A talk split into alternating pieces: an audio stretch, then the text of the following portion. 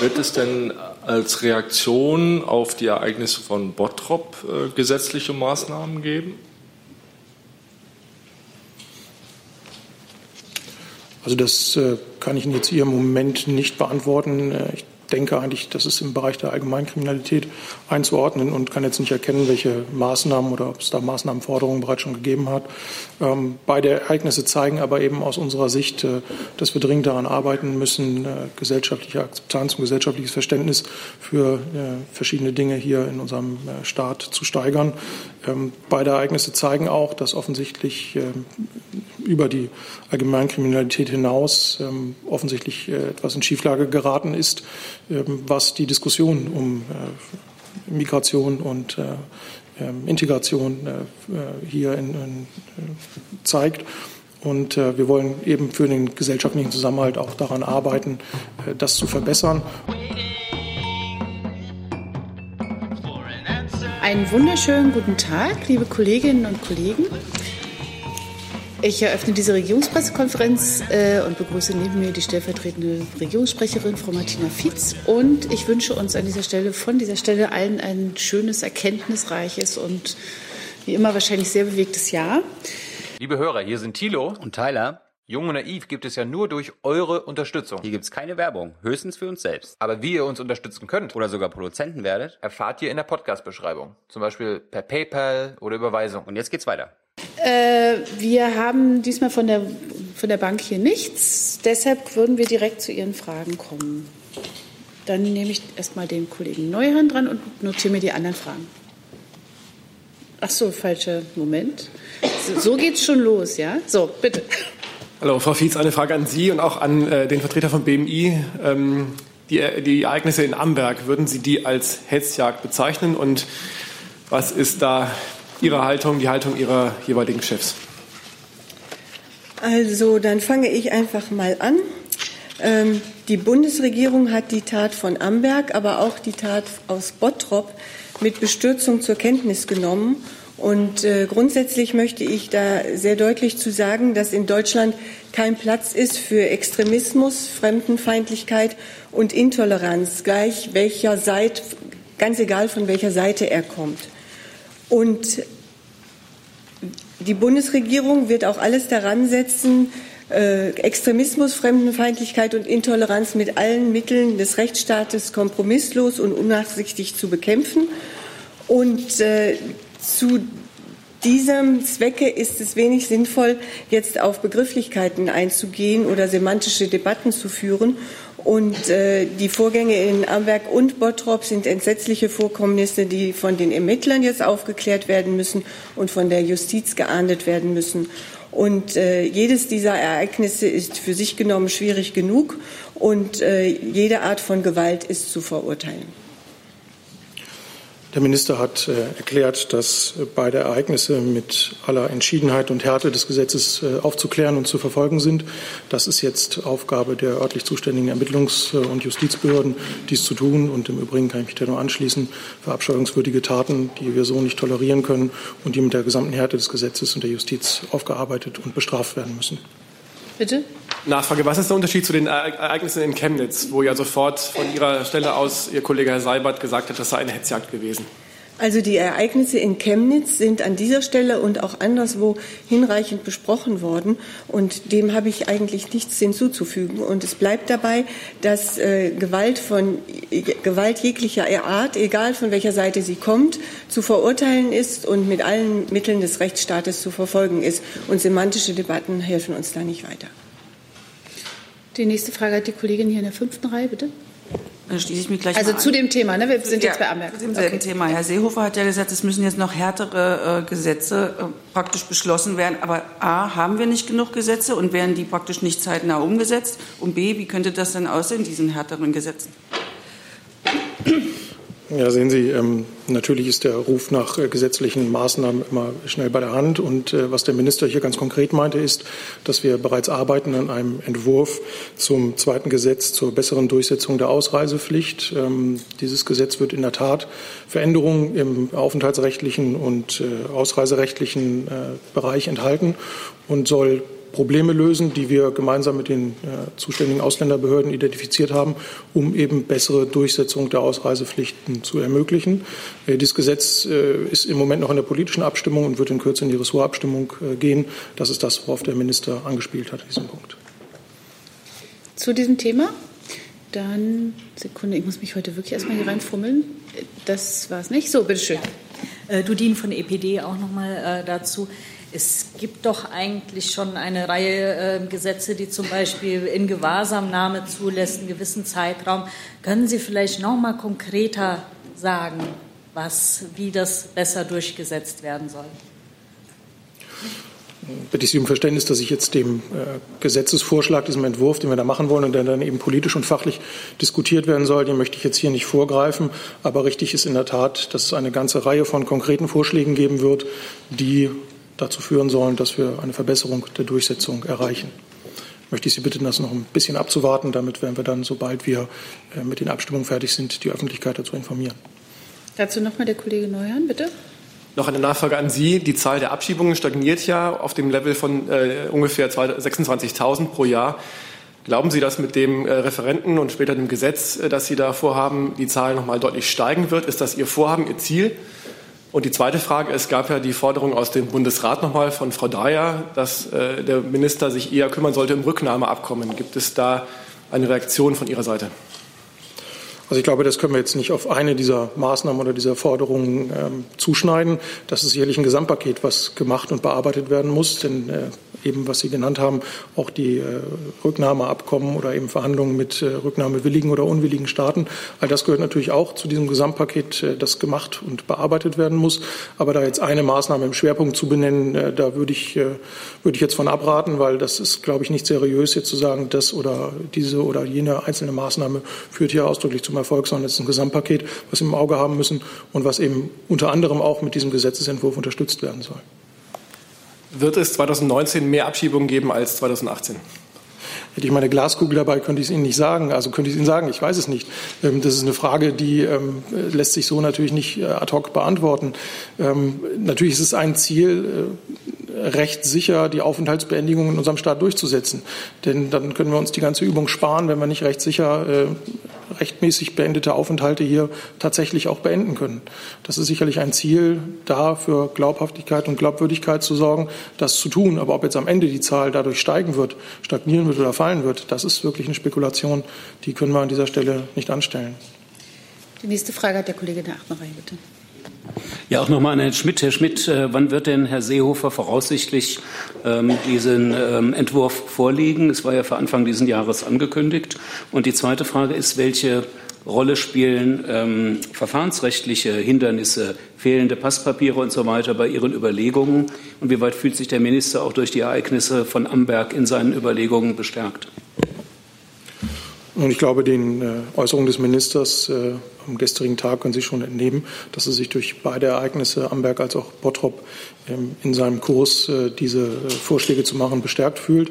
Ähm, ganz konkret zum zeitlichen Horizont kann ich Ihnen sagen, dass innerhalb der nächsten Wochen das Gesetz, nachdem einige politische Gespräche noch geführt worden sind, in die Ressortabstimmung gehen soll. Der Kollege Decker dazu, Moment, ist das die richtige? Ja, ja? ja. Super. Herr Schmidt, ähm, wird es denn als Reaktion auf die Ereignisse von Bottrop äh, gesetzliche Maßnahmen geben? Also das äh, kann ich Ihnen jetzt hier im Moment nicht beantworten. Äh, ich denke eigentlich, das ist im Bereich der Allgemeinkriminalität einzuordnen und kann jetzt nicht erkennen, welche Maßnahmen oder ob es da Maßnahmenforderungen bereits schon gegeben hat. Ähm, beide Ereignisse zeigen aber eben aus unserer Sicht, äh, dass wir dringend daran arbeiten müssen, äh, gesellschaftliche Akzeptanz und gesellschaftliches Verständnis für äh, verschiedene Dinge hier in unserem äh, Staat zu steigern. Ähm, beide Ereignisse zeigen auch, dass offensichtlich äh, über die Allgemeinkriminalität hinaus ähm, offensichtlich äh, etwas in Schieflage geraten ist, was die Diskussion um Migration und Integration hier zeigt. Und äh, wir wollen eben für den gesellschaftlichen Zusammenhalt auch daran arbeiten, äh, das zu verbessern. Ob das jetzt im konkreten Fall äh, von Bottrop zu Einzelforderungen für gesetzliche Verschärfung führt, das weiß ich nicht. Ich denke aber, ähm, das ist sicherlich kein Fall, bei dem man in erster Linie darüber nachdenkt, äh, das zu tun. Ähm, Zusatz. Sie würden das nicht als Terror klassifizieren? Nein. Warum nicht? Das ist eine einzelkriminelle Tat, die allerdings in dem Hintergrund jetzt noch weiter aufgeklärt werden muss. Das ist Aufgabe der zuständigen Ermittlungsbehörden und das werden diese tun. Und danach können wir sicherlich auch eine genaue Bewertung zu dieser Tat erlangen. Äh, Kollegin, haben Sie dazu eine Frage? Ja, okay. Äh, gibt es sonst noch Fragen? Weil dann mache ich hier noch so eine kleine... Okay, gut, dann sind Sie jetzt dran. Moment... So, bitte. Herr Schmidt, hat denn die Tat in Bottrop eine politische Dimension für die Bundesregierung? Das sehen Sie ja schon daran, dass wir hier darüber reden. Der Täter scheint ja einen rechtsextremen Hintergrund zu haben. Er sagte der Polizei, dass, es zu, dass die vielen Ausländer ein Problem in Deutschland seien, das er lösen wolle. Nun, der genauere Hintergrund des Täters wird aktuell ermittelt. Diese Ermittlungen müssen wir abwarten, dann können wir uns sicherlich dazu näher äußern. Dann sind wir mit diesem Thema für heute durch. Dann ist der Kollege Warbeck, äh, hat mit einem neuen Thema dran. Bitte schön. Ich hätte eine Frage ans Bundesverteidigungsministerium. Ende Dezember hatte die Bundeswehr in einem Untersuchungsbericht bezüglich der Vorfälle um die Regierungsmaschine am neunundzwanzigsten November die Hauptverantwortung der Lufthansa zugeschoben. Diese hat wiederum umgehend dementiert und gesagt, sie wäre ihrer Informationspflicht, wäre der heute der Folge geleistet. Wie ist denn da jetzt der aktuelle Stand? Hauptverantwortung trägt die Bundeswehr oder die Lufthansa aus Sicht des Ministeriums? Ja, vielen Dank. Dazu haben wir uns aber auch schon zwischen den Jahren bzw. kurz vor Weihnachten geäußert, dass äh, die Hauptursache für diese Rückkehr bzw. Den, den Abbruch dieses Fluges trägt immerhin noch der Ausfall eines elektronischen Gerätes. Dann ist es Usus, dass dieses Flugzeug weiter untersucht wird im Bereich der Elektronikuntersuchungen stattfinden. Das hat man gemacht. Und da hat man festgestellt, dass äh, Dokumentationen nicht ganz vollständig waren. Diese wurden bis jetzt nachgeholt. Aber es bleibt und ist der Tatbestand, dass die Ausfallursache immer noch das Bauteil ist. Okay. Eine, eine Nachfrage.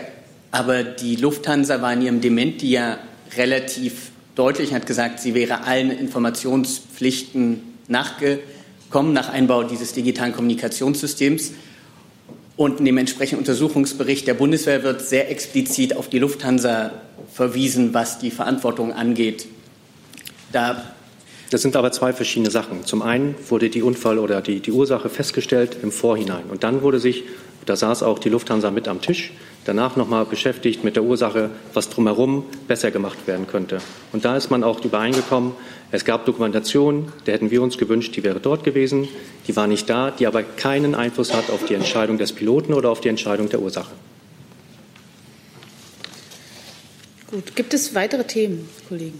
Äh, ja, Moment, dann nehme ich die Kollegen in der siebten Reihe, bitteschön. In das Vordere, in das mit dem, wo das rote Licht. Nee, alles gut, das ist offen. Ach, da jetzt. Genau, Entschuldigung. Das ist, macht nichts. Steinborn Agrar-Europe, habe eine Frage an Frau Doktor Klein, und zwar zu dem Brief von Landwirtschaftsministerin Klöckner wegen ähm, den Änderungen im Bundesnaturschutzgesetz über die bisherigen Zusagen hinaus. Also es wurde ja, Frau Schulze hat ja zugestimmt, Änderungen vorzunehmen, und Frau Klöckner hat ja in ihrem Brief noch weitere Änderungen angemahnt, vorgeschlagen, angetragen. Was ist die Frage? Ähm, was, was Ihr Haus dazu sagt, was die Ministerin dazu sagt. Ja, da sage ich gerne was zu. Wir haben äh, den Brief, der jetzt äh, in den letzten Tagen in der Presse besprochen wurde, erhalten. Und ähm, der betraf, ähm, wie Sie gerade auch schon referiert haben, ähm, Änderungen im Bundesnaturschutzgesetz. Und das B M U setzt sich, was ähm, den Schutz ähm, von Weidetierhaltung vor Wolfsangriffen insbesondere angeht, für Maßnahmen ein, die nützlich sind und effektiv sind. Und ähm, das, was nützlich und effektiv ist, ist ausschließlich die Errichtung von ausreichend hohen Elektrozäunen und der gezielte Abschuss von Wölfen, die diese Elektrozäune überwinden können. Der gezielte Abschuss von Wölfen, die diese Hürden überwinden können, das ist nach derzeitiger Rechtslage schon möglich.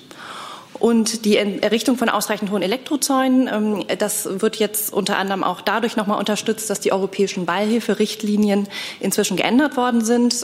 Danach sind nämlich die Kosten für Investitionen zur Vorsorge gegen Wolfsangriffe und für eine Entschädigung bei erfolgten Angriff zu hundert Prozent von staatlicher Seite zu übernehmen. Das ging auf eine Initiative Deutschlands zurück und da war das B M U maßgeblich beteiligt. Die Frau Klöckner möchte nun, dass das Bundesnaturschutzgesetz über das, was äh, Frau Ministerin Schulze bereits zugesagt hat, ändern. Und zwar ist äh, Grundlage dieses Ansinns die sogenannte F F H-Richtlinie, die Fauna-Flora-Habitat-Richtlinie.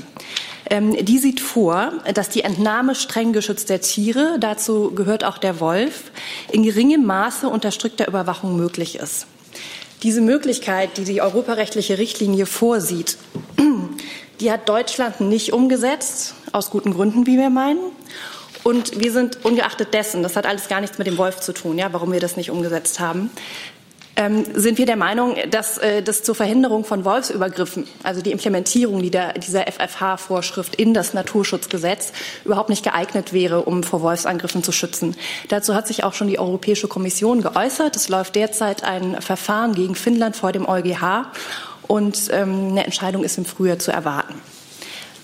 Ungeachtet dieses Briefes, ähm, den die Ministerin Klöckner an die Ministerin Schulze geschrieben hat, äh, war schon vorher ein Treffen zwischen beiden Ministerinnen vorgesehen. Das wird jetzt voraussichtlich Mitte Januar stattfinden und da werden sicherlich auch all diese Dinge besprochen werden. Aber um auf Ihre Frage zusammenfassend zu antworten, wir halten die vorgesehenen Änderungen, die die Bundeslandwirtschaftsministerin anregt, für nicht zielführend und im Übrigen auch für europarechtlich problematisch. Ach so, genau, der Kollege Jung dazu, bitte. So, nee, falsch. So. Nein, könnten Sie noch mal näher ausführen, warum das europarechtlich problematisch sei, warum das vielleicht sogar unzulässig ist? Mhm. Und ähm, wenn die Ministerin fordert, dass alle rechtlichen Möglichkeiten zur Reduzierung ausgeschöpft werden sollen, welche gäbe es denn dann noch? Und gleiche Frage an Frau Bögel vom B M E L. Welche rechtlichen Möglichkeiten können denn da aus Ihrer Sicht noch ausgeschöpft werden?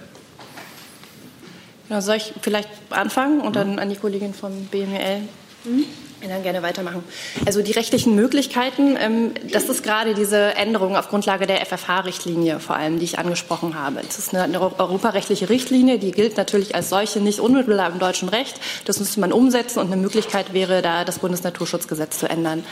Zu den Details, warum wir das jetzt für europarechtlich bedenklich halten, möchte ich mich an dieser Stelle nicht äh, tiefer äußern. Dazu reichen ehrlich gesagt meine Fachkenntnisse nicht. Aber der wesentliche Punkt ist, dass wir meinen, dass diese Umsetzung dieses Artikel sechzehn der F F H-Richtlinie auch überhaupt nicht dazu geeignet ist, die Nutztiere vor Wolfsangriffen zu schützen. Moment. Ja, genau. So, jetzt. Dankeschön. Also diese, Sie hatten nach der Ausschöpfung der rechtlichen Möglichkeiten gefragt, da kann ich mich äh, meiner Vorgängerin nur anschließen. Das geht nach der F F H-Richtlinie, die im Übrigen besagt, dass unter strenger Kontrolle selektiv und in beschränktem Ausmaß streng geschützte Arten eben einer gemäßigten Bestandsregulierung unterzogen werden können. Von daher sehen wir diese Möglichkeit damit mit dieser F F H-Richtlinie gegeben. Und über alles Weitere wird man dann bei dem Treffen auch am zehnten bzw. Mitte, Mitte Januar sprechen müssen. Moment, jetzt ist erstmal der Kollege Jessen. Ah. Mhm. Ja, Frau Bögelt, nach E U-Recht darf ja, glaube ich, diese Bestandsreduktion nur stattfinden, wenn der Gesamterhaltungszustand der Population befriedigend ist. Haben Sie Erkenntnisse darüber oder können Sie uns versichern, dass die Gesamt, der Stand der Gesamtpopulation der Wölfe in Deutschland mindestens befriedigend ist, wenn dies die Voraussetzung dafür wäre, für eine ähm, gewisse Entnahme des Bestandes? Mhm. Also was wir wissen ist, dass ähm, der Wolfsbestand drastisch zunimmt und dass die ähm, Populationsdynamik äh, pro Jahr um fünfundzwanzig bis dreißig Prozent in Deutschland zunimmt und sich damit alle drei bis vier Jahre tatsächlich verdoppelt. Ähm, das dazu im Übrigen, ähm, was die Entnahme angeht, es hat, wurde sich auch schon im Koalitionsvertrag darauf verständigt, dass ähm, im Umgang mit dem Wolf die Sicherheit der Menschen oberste Priorität hat und dass im Übrigen auch die Landwirte, die Tiere halten, zu schützen sind. Und auf diese ähm, Regelung sozusagen beruft sich die Ministerin und wie gesagt, wird dann in weiteren Gesprächen zu diskutieren sein. Das war aber eigentlich keine Antwort auf die Frage, ob nach Einschätzung des B M E L ähm, der Zustand der Gesamtpopulation in Deutschland mindestens befriedigend ist. Eine Verdopplung haben wir auch, wenn wir von zwei auf vier verdoppeln, aber das wäre kein befriedigender Gesamtzustand. Also das entscheidende Kriterium ist, ist nach Einschätzung Ihres Hauses der Gesamtzustand der Population der Wölfe in Deutschland zumindest befriedigend, sodass damit die Voraussetzungen für eine Entnahme gegeben sind. Ja, das ist dann die Definitionsfrage nach dem Wort, was ist eigentlich befriedigend. Habe ich jetzt keine vorliegen, könnte ich Ihnen gerne nachreichen. So, Kollege Jung, bitte. Ich wollte aber nochmal zum Verhältnis nochmal zwei Zahlen äh, haben. Frau Bürgel, die Ministerin meint, es gibt sechshundert Wölfe in Deutschland. Können Sie sagen, wie viele Schafe es gibt, damit man das in Verhältnis setzen kann? Ähm, müsste ich auch, müsste ich auch nachreichen. Ich weiß, dass ähm, im Jahr zweitausendsechzehn zum Beispiel mehr als tausend Risse gezählt wurden, was da jetzt Schafe sind, also was allgemein, wie viele Schafe in Deutschland ähm, zu Hause sind, kann ich Ihnen jetzt erstmal nicht sagen. Und ich weiß auch nicht, ob Risse damit jetzt nur Schafe gemeint sind, sondern wird ja sicherlich mehr darüber hinausgehen, aber das reiche ich auch gerne nach. Gut, vielen Dank. Gibt es weitere Themen? Ui, ups. Äh, dann ist erstmal die Kollegin in der fünften Reihe rechts dran. Bitte schön. Durch die Idee nochmal eine Frage an Herrn Breul.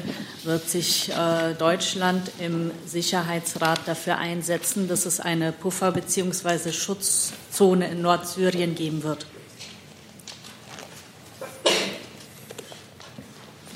Ja, vielen Dank ähm, für die Frage. Ähm, Sie haben alle beobachtet, dass wir zum ersten Januar Mitglied, nichtständiges Mitglied im Vereinten Sicherheitsrat geworden sind.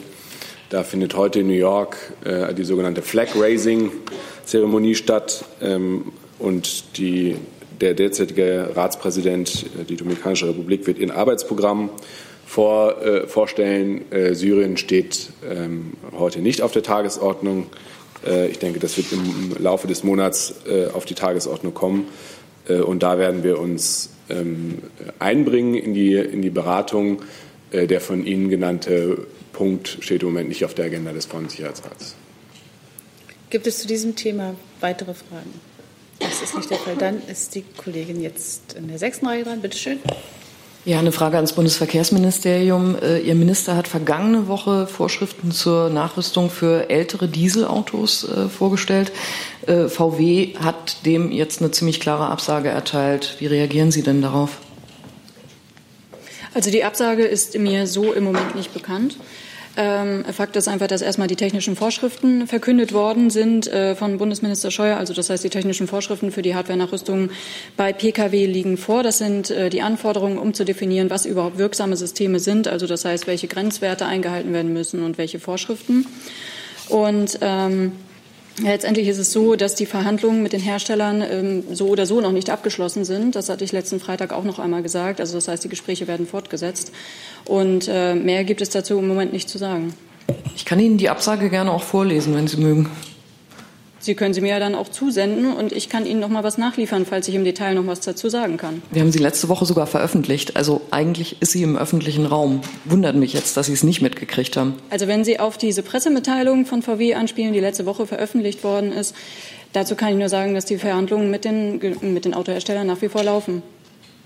Also die Pressemitteilung, falls das eben das ist, was Sie meinen, die ist bekannt.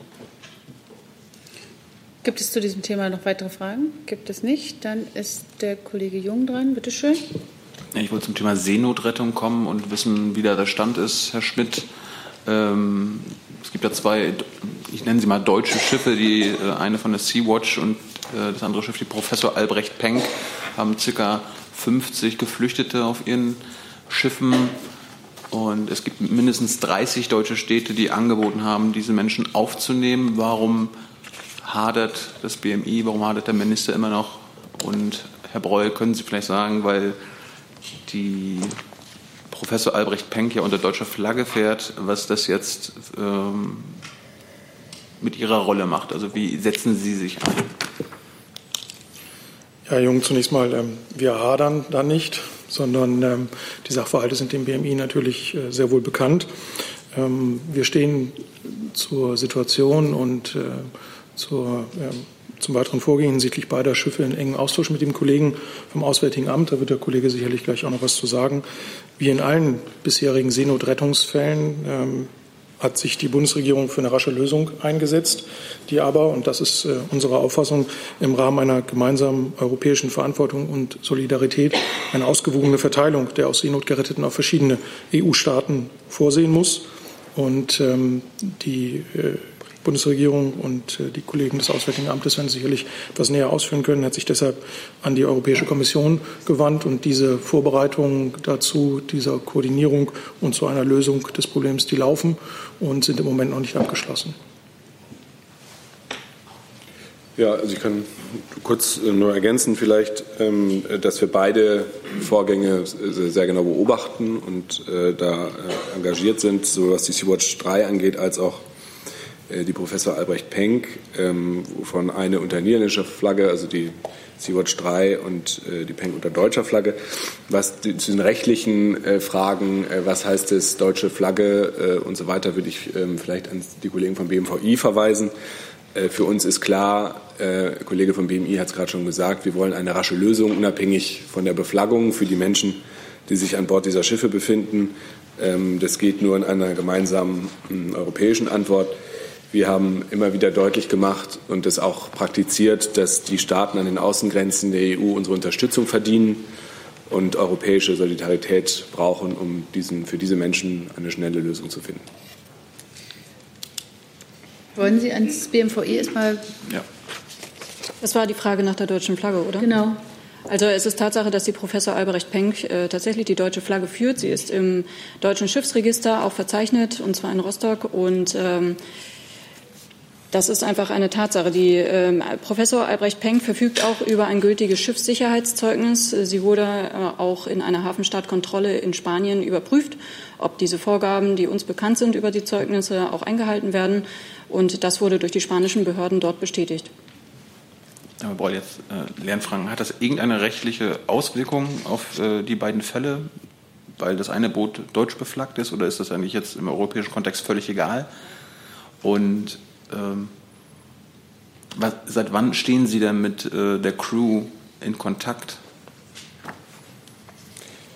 Ähm, laut den mir vorliegenden Informationen sind wir mit der Sea-Watch seit dem vierundzwanzigsten zwölften und mit der Albrecht Penck seit dem neunundzwanzigsten zwölften in Kontakt. Wir machen bei den Behandlungen der beiden Fälle keine Unterschiede. Kollege Jessen? Ja, ähm, aus der äh, Seenotleitstelle in Bremen, ich glaube, die wird von der D G Z R S betrieben, äh, gab es die Forderung, dass die Geretteten unverzüglich der libyschen Coast Guard zu übergeben seien. Das waren Forderungen, die bislang eher aus Rom zu hören waren. Äh, gibt es darüber eine Abstimmung mit der Bundesregierung oder macht das die D G Z R S in eigener Verantwortung?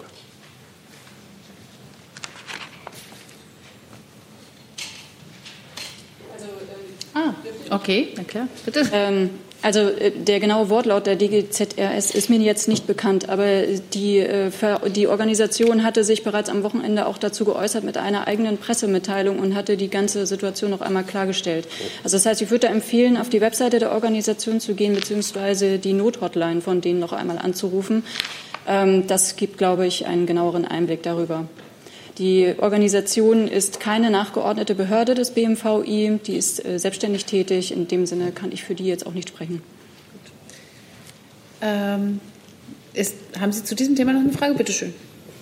Herr Schmidt, ich würde nur gerne mal wissen, wie Ihr Haus äh, das genau meint mit der europäischen Solidarität und äh, ausgewogene Verteilung, wenn Italien zweitausendachtzehn dreiundzwanzigtausend Menschen, also gerettete Menschen aus dem Mittelmeer aufgenommen hat, Spanien zweiundfünfzigtausend, Griechenland dreißigtausend und Deutschland hundertfünfzehn. Wo soll da, also warum fordert ausgerechnet Deutschland hier Solidarität und ausgewogene Verteilung? Das ist ja absurd. Na, Jung, absurd ist, dass nicht erkannt wird, dass diese Zahlen ganz offensichtlich überhaupt nicht miteinander vergleichbar sind. Ja. Die hundertfünfzehn Personen, die es da geht, sind bisherige Einzelfälle. Das heißt konkret mehrere Schiffe, bei denen sich Deutschland solidarisch gezeigt hat und gesagt hat, ja, von den aus Seenot geretteten Personen auf diesen Schiffen nehmen wir einen gewissen Anteil. Das ist das Gleiche, was wir jetzt auch wieder getan haben. Wir haben gegenüber der zur Koordinierung aufgerufenen Kommission erklärt, dass wir einen Teil dieser Menschen aufnehmen werden, wenn sich andere Mitgliedstaaten ebenso an dieser solidarischen Verteilung beteiligen. Aus unserer Sicht haben wir deshalb die gleiche Linie, wie wir sie bei vorherigen Einzelfällen auch haben. Und für uns ist wichtig, dass wir nicht uns von Einzelfall zu Einzelfall hangeln, sondern dass wir eine systematische Lösung erreichen wollen. Und an dieser muss politisch gearbeitet werden, und das wollen wir hier erreichen. Wir kommen zum neuen Thema. Habe ich das richtig gesehen, Kollegin? Hatten Sie ein neues Thema? Dann waren Sie das irgendwie auf der Schräge, rechten Schräge war sowas. Da habe ich mich verguckt. Okay, dann ist der Kollege Betz, richtig? Sehr gut, Moment, dran. Äh, so, bitteschön. Tobias Betz vom Bayerischen Rundfunk ans Bundesverteidigungsministerium. Ist es richtig, dass der A vierhundert M jetzt auch einen Standort in Lager Lechfeld bekommen soll? Und wenn ja, wenn Sie mir das bestätigen können, was wird das für eine Dimension haben? Wie viele Flugzeuge werden dort stationiert und ab wann? Ja, die Berichterstattung haben wir heute Morgen gesehen. Ich möchte Sie aber bitten, dass ich von dieser Stelle dazu erstmal keine Stellung nehmen kann, weil die Ministerin in knapp einer Stunde in Wunsdorf in, Nieder-, in Niedersachsen sein wird, beim Truppenbesuch, wo sich die A vierhundert M befinden. Und da erwarten wir auch gegen dreizehn Uhr fünfzig, vierzehn Uhr ein Statement, wo sie sich dazu äußern wird. Gut, dann habe ich den Kollegen weg war. Ja, ich werde es, Entschuldigung, ich, ich habe mir irgendwann meine, so eine Brücke gebaut, dass, da komme ich nicht mehr raus, äh, Warwick, wissen Sie, genau. Bitte schön. Ich habe noch eine Frage an die Regierungssprecherin. Noch immer hängt im Kanzleramt ein Bildnis von Hans Globke, der war bekanntermaßen Verfasser und Hauptkommentator der Nürnberger Rassegesetze. Laut C I A-Akten soll er auch an der Deportation von zwanzigtausend Juden in Nordgriechenland beteiligt gewesen sein. Sieht die Bundesregierung in irgendeiner Form Möglichkeiten, dieses Bildnis aus dem Kanzleramt zu entfernen? Also ich kann Ihnen zunächst einmal nicht bestätigen, dass dieses Bild da hängt. Ich kann dazu schlichtweg gar nichts sagen und äh, zu der Entfernung dementsprechend auch nicht, zu einer etwaigen Entfernung. Also ich äh, kann Ihnen nur anbieten, dass wir das prüfen, und wenn es dazu etwas zu sagen gibt, dann würden wir uns nochmal das nachreichen. Gut. Äh, Moment, Moment. Erst Mikro auf, dann nachfragen. Bitte schön. Jetzt.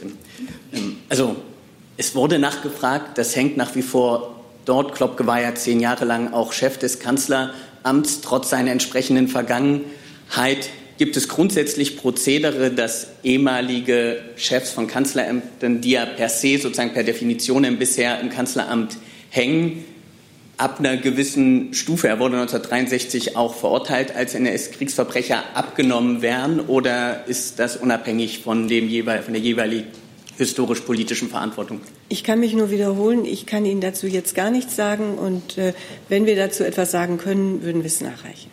Können Sie es nachreichen? Ich, okay, Sie haben ein neues Thema, ja? Bitte sehr. Herr Breuer, können Sie uns zum Jahresanfang die aktuellen Zahlen zu den deutschen Gefangenen bzw. deutsch-türkischen Gefangenen in der Türkei nennen? Äh, ja, kann ich sehr gerne. Insgesamt sind derzeit neunundvierzig deutsche Staatsangehörige in türkischer Haft. Ähm, und von den fünfunddreißig Deutschen, die seit dem Putschversuch mutmaßlich wegen politischer Strafvorwürfe inhaftiert wurden, befinden sich fünf in türkischer Haft. Also eine unveränderte Zahl. Wenn ich kurz bei dem Türkei-Thema im Groben bleiben kann. Es gab ja vor Weihnachten auch noch eine Veröffentlichung des Wissenschaftlichen Dienstes des Bundestages bezüglich der türkischen Invasion Afrins. Hat das A A mittlerweile eine abschließende völkerrechtliche Bewertung für uns, die Sie uns seit Mitte Februar versprochen haben? Bei unserer oder hinsichtlich der Einordnung der türkischen Militäroffensive in Afrin, wenn ich diese Begrifflichkeit wählen darf und nicht die von Ihnen gewählte, bleibt es dabei, dass wir erhebliche Bedenken haben, die wir seit Anbeginn auch gegenüber der türkischen Seite geäußert haben. Ja, Bedenken, die kennen wir ja auch. Wir wollen eine Bewertung haben. Das ist unsere Bewertung. Dass wir Bedenken haben. Gibt es noch weitere Themen? Der Kollege Jessen, bitte schön. Ja, wenn ich mir einen Rückgriff erlauben darf, nochmal in Sachen Seenotrettung, weil da eine neue Information okay. zur Verfügung steht. In dieser Pressemitteilung der Seenotleitung bestreitet die Seenotleitung, dass sie eine solche Empfehlung ausgesprochen habe, die Flüchtlinge an die libysche Küstenwache zu übergeben. Sie habe stattdessen das Krisenzentrum des Auswärtigen Amtes eingeschaltet. Können Sie uns, Herr Breul, sagen, wie der Stand der Dinge da ist? Gibt es eine Aufforderung der Küstenwache, der libyschen Küstenwache, die Gefangenen zu übergeben? Wie wird die Sache dort gehandelt? Ja, ich, ähm, es hat da verschiedenste Kommunikationen gegeben äh, über die Feiertage hinweg. Ähm, wie gesagt, mit dem Ziel, eine möglichst rasche Lösung zu finden. Äh, es gab da auch äh, unterschiedliche Stellungnahmen über stattgefundene Kommunikation mit libyscher Küstenwache, ja oder nein. Äh, aus unserer Sicht ähm, ist äh, der Crew äh, äh, und der N G O in diesem Falle ähm, sozusagen ein recht, rechtlich konformes Verhalten zu attestieren. Was bedeutet das für die Geretteten? Was äh, wird mit denen passieren? Ja, ähm, dazu haben wir ja schon Stellung genommen. Ähm, unserer Auffassung nach ist das ein Thema, bei dem wir gemeinsam mit unseren europäischen Partnern, koordiniert von der Europäischen Kommission, jetzt rasch eine Lösung äh, finden müssen. Und Deutschland hat sich bereit erklärt, im Zuge der Solidarität, im Zuge unserer Verantwortung, sich an dieser Lösung zu beteiligen. Hey Leute, Jung und Naiv gibt es ja nur durch eure Unterstützung. Ihr könnt uns per PayPal unterstützen oder per Banküberweisung, wie ihr wollt. Ab zwanzig Euro werdet ihr Produzenten im Abspann einer jeden Folge und einer jeden Regierungspressekonferenz. Danke vorab. Kollege Jung dazu. Haben Sie da eine Zahlen, also wie viele Sie von den fünfzig bereit sind aufzunehmen? Und das müsste ich jedenfalls ans B M I weitergeben. Aber. Mhm. Und die andere Frage, Sie sagten gerade rasch, Sie hatten uns davon gesagt, dass seit Heiligabend Sie mit dem Einboot in Kontakt sind. Das sind ja fast zehn Tage. Also was, was heißt denn für Sie rasch? Ja, ich glaube, das ist aus unseren Erläuterungen auch schon sichtbar geworden, dass äh, sich im Mittelmeer ja bekanntlich kein deutscher Hafen befindet. Äh, darum wir sozusagen bei jeder Lösung, die wir suchen, äh, auf enge Kooperation angewiesen sind und die suchen wir. Ich kann Ihnen jetzt keine genaue Zahl nehmen, aber einen Teil dieser Personen äh, sind wir bereit zu übernehmen. Ähm, die genaue Zahl wird dann eben im Zusammenhang äh, ermittelt äh, mit den Partnern, die sich ebenfalls bereit erklären, äh, Teile der Geretteten aufzunehmen. Dann hat der Kollege Warwick noch ein Thema. Bitte schön. Seit ersten Januar feiern die Kubaner sechzig Jahre kubanische Revolution. Die Vereinten Nationen verweisen regelmäßig auf die Errungenschaften, insbesondere im sozialen, kulturellen Im medizinischen Bereich. Plant die Bundesregierung der Republik Kuba zu diesem Jahrestag zu gratulieren? Mir ist dazu nichts bekannt. Dem A A? Bin ich auch überfragt. Gut, gab, gab es noch weitere Themen? Das ist nicht der Fall. Dann danke ich allen für Ihr Kommen und Ihr Interesse und wünsche uns allen noch einen schönen Tag.